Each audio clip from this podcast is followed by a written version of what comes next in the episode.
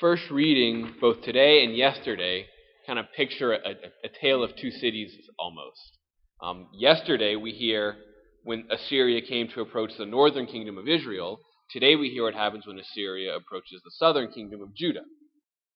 Yesterday, the king of Israel, as opposed to going to the Lord, went to seek out help from Egypt.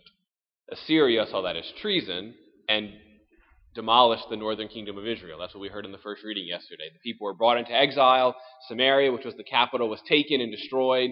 And the, that, this is the moment when the, the northern kingdom ends. Today, in the first reading, Assyria comes to approach the southern kingdom to do the same thing. And Hezekiah does what the Lord has been longing for this whole time. Hezekiah goes to God and prays for help.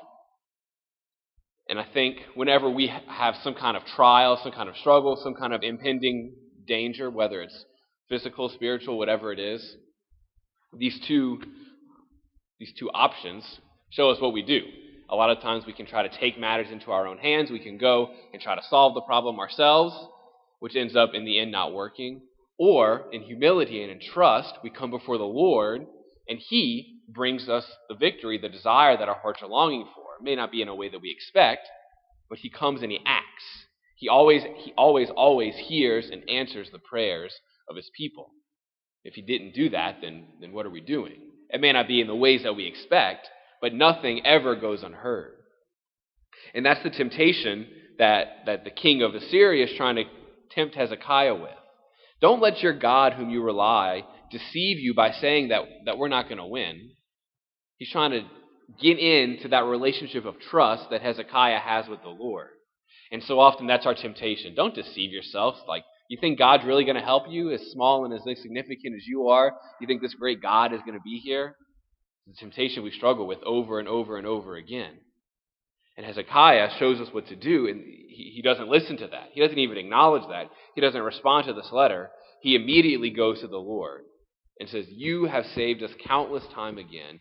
Lord, please help us. And he does. That's the invitation for us. Whenever we're faced with a challenge, a danger, a trial, a struggle, whatever it is, whenever we hear that temptation that says, You really think God's going to help you? Yes, that's what trust is. Trusting that the Lord is going to come. That's our, that's our invitation today. To be like Hezekiah, this good king, one of the few good kings that Judah had. He gives us an example to follow. And it's difficult. Most of the times, we probably don't do that. Jesus said, Many are, are, the, are the, the people who go towards, the, towards destruction, and few are those who go to life. It's, it's not an easy trial.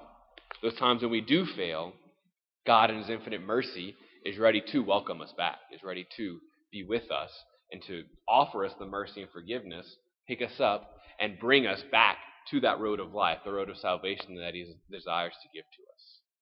We pray today for the perseverance to notice that voice of the Lord and to trust that He really will come through and help us in whatever trial we're facing today.